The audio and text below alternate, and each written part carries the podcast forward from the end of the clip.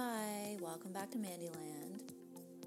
I want to thank all of the wonderful listeners out there for your loyalty and the insights that you share with me in other ways.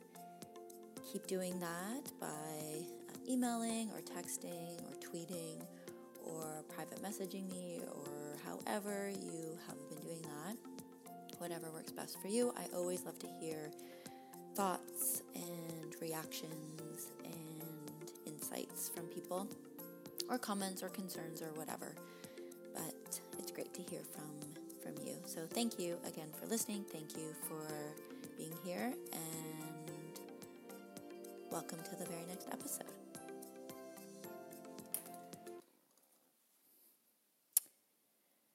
So you clicked on this episode, which makes me wonder why you did that. Is it because you're bisexual, or maybe you're bi curious, or maybe you just like to hear Mandyland episodes and learn more about some topic, or maybe some other reason? I don't know. Um, I would be curious to know, and feel free to let me know. But it actually doesn't matter why you clicked. I want to thank you for clicking because it was recently Bisexuality Awareness Day, and I wish I got this up for that, but it's okay. We can become aware of bisexuality on other days, uh, even if it's not the day devoted to that particular issue that's needing awareness. So, this episode here is actually uh, with Vanessa Vela, who has been a contributor to the Mandyland podcast in a few different ways. And she is also a micro degree student with the Center for Applied Neuroscience, which is my company. So she's doing her micro degree, uh, micro, micro masters in psychological neuroscience. And um, one of the uh, the seminar topic for this past month was sex and gender, and she chose to do bisexuality. Uh, so she, so all the students have a month to research their topic, and then they come back and present it to the rest of the class. And there is a class of four students plus me. So in this episode, you'll be listening to Vanessa present her the research that she found on uh, bisexuality to the other students and me. So the other voices that you hear are those people. And I think it's really great. Uh, I really am excited to share this because her presentation actually really impacted me. And actually, uh, her my conversations with Vanessa have been uh, quite important for me over the past year or so as I've been kind of struggling with my role within the LGBTQ community. Uh, particularly in terms of whether I am an ally or whether I'm a member of that community and with regards to how I self-identify. And so I uh, only recently have been able, like, I'm in the process of fully acknowledging that I am bisexual. I feel like I can say that quite confidently now. Uh, I did come out. I guess like I, it's been it's been challenging for me to say that, and the reasons for that are very well explained in Vanessa's presentation. When you look at the research, uh, which includes bisexual erasure, so uh, bisexuality being kind of a hidden sexuality, because what happens often is that people who are bisexual and in monogamous relationships are seen as gay if they're in same sex relationships and seen as straight if they're in heterosexual relationships. And as someone who participates in monogamous relationships myself, I am currently married to a cis man, and uh, so most of the time I, I appear to be heterosexual. And for a while I've just sort of accepted that and you know I've kind of every once in a while like bring up the fact that I have been with a woman in the past and you know but never really claimed that identity of bisexual Um, I, I was with a woman in the past. Um, so in some ways, I, I kind of came out in 2005 when I started dating her, and then we subsequently lived together, and we were together for over two years. So it was a very significant romantic relationship that we were in.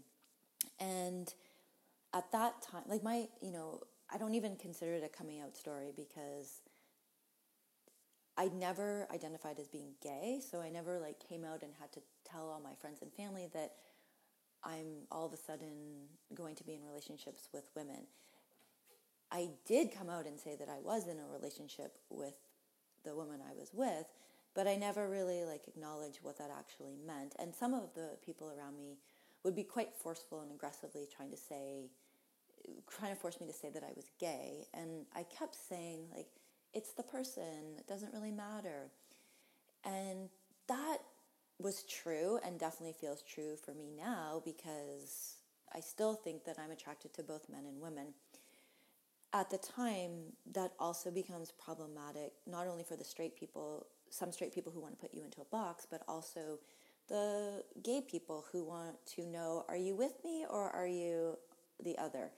And so I did get a, a lot of flack from people who identify as gay because I wasn't able to say that I was gay. And so sometimes that appears to be homophobic, that I can't, uh, you know, accept that that's part of who I am. Um, when, you know, and so it's kind of been 14 years of trying to come to a place where I can, you know, confidently say, I feel like I'm bisexual or polysexual, which is a term that you'll learn if you continue listening to Vanessa's presentation. So I didn't have this like, you know, really crazy hard coming out story because I was just in a relationship with a woman. It didn't feel like I changed identities. I just was was doing that. And then when we broke up, I ended up being in a relationship with a man, and that's now someone who I, well, there was one person in between, but the person who was right after that uh, is a person who I ended up marrying. And so for the last decade, it kind of appears as if I'm heterosexual. And that has been a bit challenging for me because it feels like I'm ignoring part of my identity. So, you know, I, I, I say all this um, because bis- I think bisexuality has different concerns than people who are homosexual. Uh, I mean, everyone has a very different experience, but I think one of the the things that sounds to be most difficult for bisexuality, for people who are bisexual, is the acknowledgement that bisexuality is very real, um, and also that you know, you kind of have the ability to to hide under a different umbrella if you if you need to, or depending on your circumstances, and and that just poses different benefits and challenges to people who are bisexual. It was so one thing I want to just mention about uh, the impact that Vanessa's presentation had on me. Uh, one, it was just like making me realize that wow, I, this this is me. Like all these things that she's talking about feel like the stuff that I do experience. And I thought that it was just me, and it made me question whether it was real and, you know, why does it matter? Just like, you know, who cares? It's you're you're living heterosexually. What does it matter? But it does matter when it's part of your identity. And the other thing that it made me think about was uh, an experience, my first sexual experience that I, I'm now considering a sexual experience, and probably my first romantic relationship, potentially, I don't know, it's hard for me to think back, was when I was in grade six, and it was uh, an experience that I had with a friend who I had regular sleepovers with, and um, you know, in some ways, it was my first sexual relationship. And I always just thought of that as kids experimenting but now that I've reflected more on it and also heard other people with bisexual who claim to identify as bisexual, they've had those experiences too that they just thought were, you know, part of the regular thing.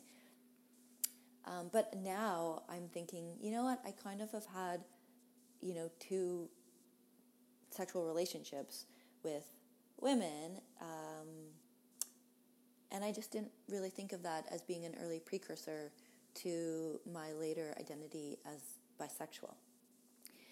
Not that it matters whether I had that or not, because one of the things that you'll learn in the presentation by Vanessa is that it, it may not matter, it should not matter whether someone has had any sexual or romantic relationships with both sexes to be able to consider themselves or identify as bisexual. Uh, there's a lot of reasons why people may not have had those experiences but could still feel bisexual and identify as bisexual. So, anyway, there's a lot of information in that presentation. Uh, Vanessa shares a lot. She's done some good research, some good thinking around it. She also talks really, really fast, so you might want to slow it down to like half speed or 0.75 speed if you have that capability on your podcast listening app. Uh, I don't know if you can do that if you're listening right from the mandyland.ca website, but uh, uh, anyway, see if you can play with that. So here we go. I will let you now listen to Vanessa, and I want to thank you again for clicking, whether it's because you have any thoughts that you might be bisexual or because you want to learn more about bisexuality as an ally. All of these are great. Um, we're very thankful in this world for anyone who wants to to learn more, I think, and develop more awareness around things that are issues for some people. So so enjoy and if anything comes up that you want to share with me at the end, please do. Okay. Enjoy.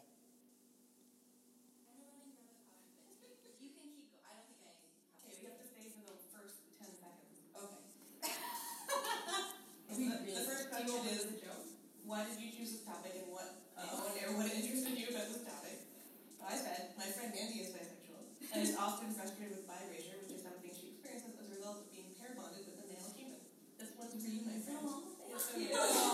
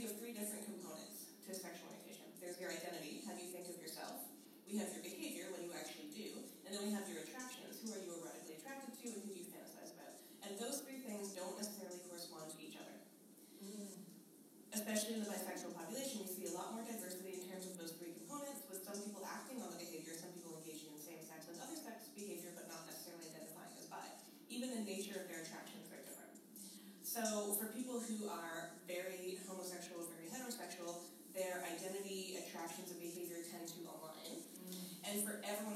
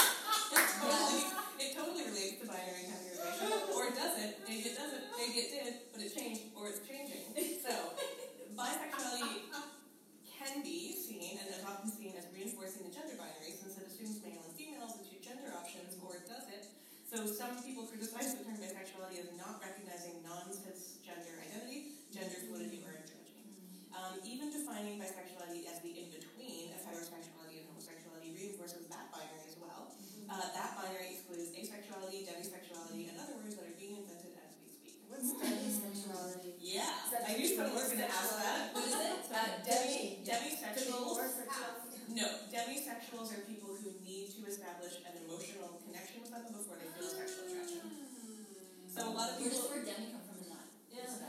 yeah. It's like so. It's under the umbrella of asexuality. So it's like people who typically in their day to day life wouldn't necessarily experience a lot of sexual arousal mm-hmm. until they have okay. a person with whom they feel a connection. So I think like in the oh. context of dating, the the people use it to basically say, I'm not just gonna have sex. Yeah, like in order for us to have sex, oh. some like time needs to be yeah. put Nancy yes. has title. Oh. That's interesting. And limited myself to words here. Um, although one of my favorite quotes from Dan Savage is that the uh, the queer community is taking off with the entire alphabet one letter at a time. as, as the acronym gets longer. Yeah. And now there's like numbers in it. Yeah. No, exactly. He wasn't like complaining. He's no, like no. he's like the actual the actual day agenda is like we're stealing your alphabet, but like only one letter at a time. Right. Yeah. Because this I mean the same. So with earlier sexuality, we had homosexuality, or sorry, heterosexuality. It's just like just having males. And then we went all the way over here and say, oh wow, there's a homosexuality yeah. and there's females, yeah. and now we get to fill in yeah. the, the alphabet. Yeah, um, yeah. Um, yeah. So yeah, so let's keep flipping the category because we're going to try things up. So meet pansexuality, the woke version of bisexuality, and polysexuality.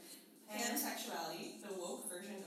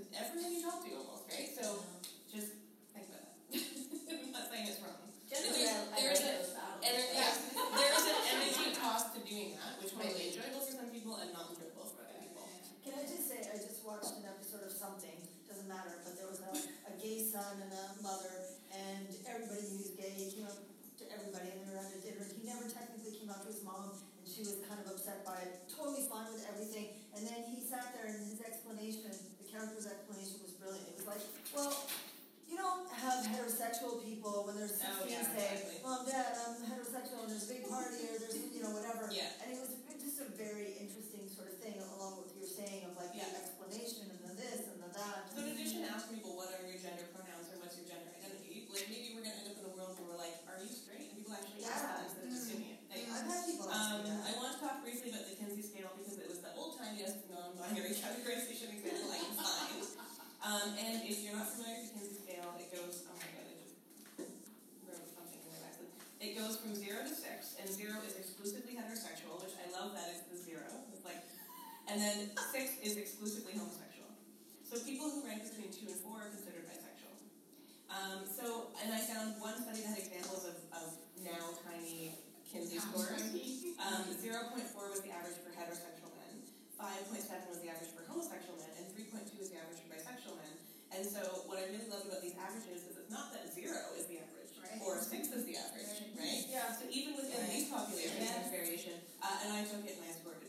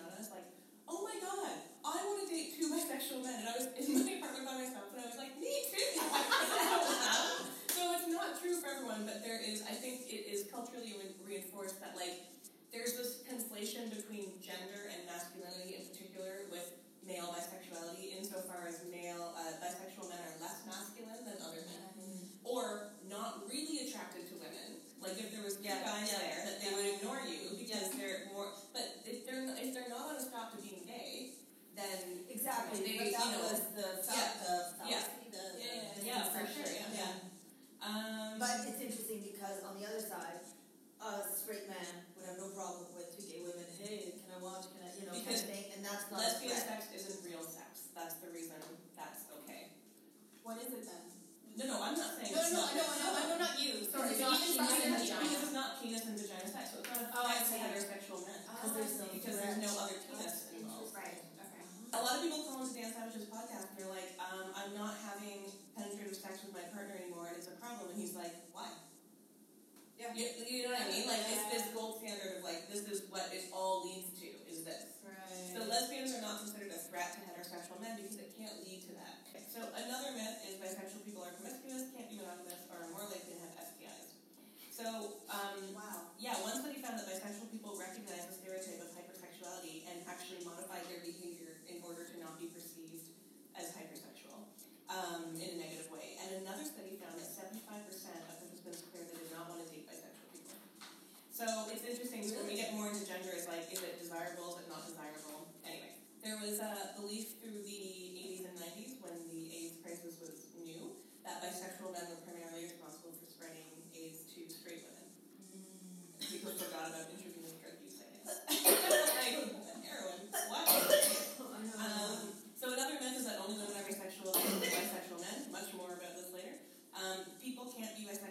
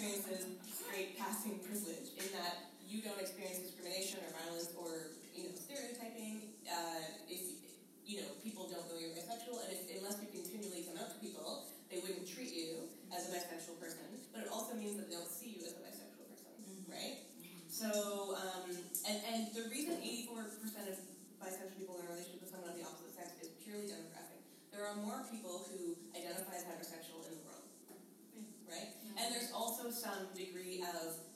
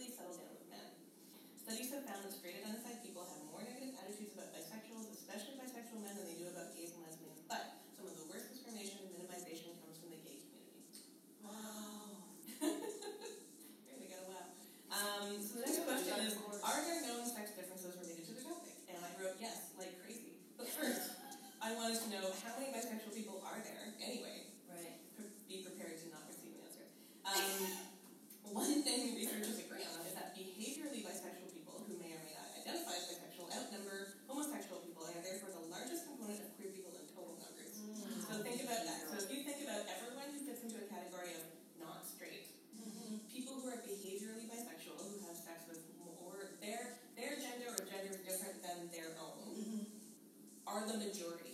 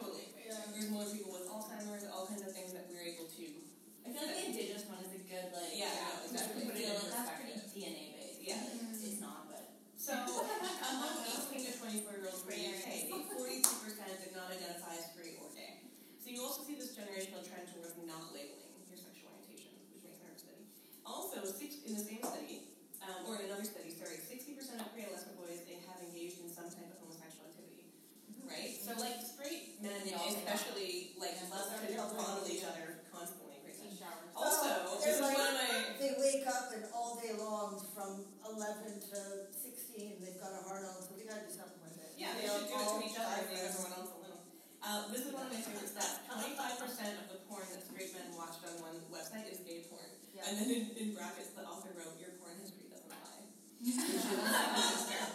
um, and actually, and a lot of lesbian women also like to watch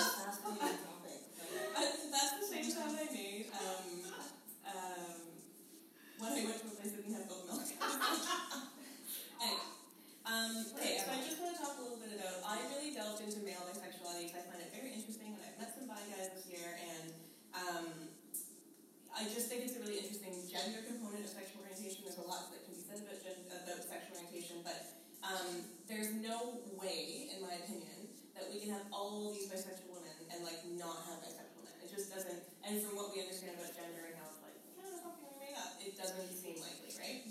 Um, and so one of the things about women that I wanted to talk about was this. Um, some studies indicate that public bisexual behaviors among girls are on the rise, especially in festival contexts at Coachella, um, in particular. Um, but does not extend to male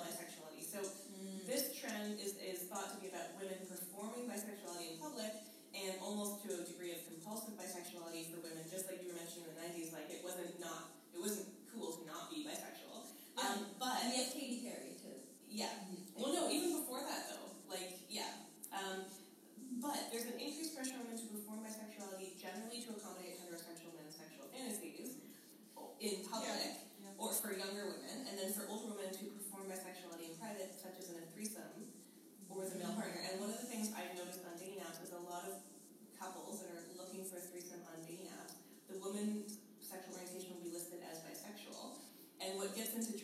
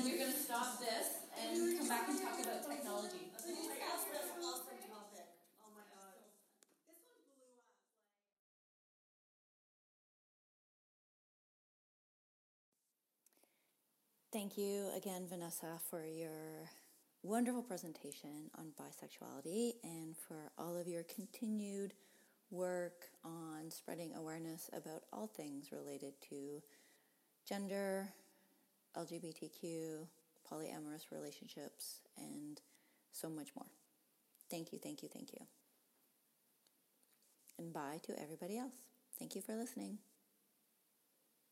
Oh my God, wait, did I just say bye to everyone else. I actually meant goodbye to everybody else, but maybe I did mean bye to everyone else. You decide. Bye.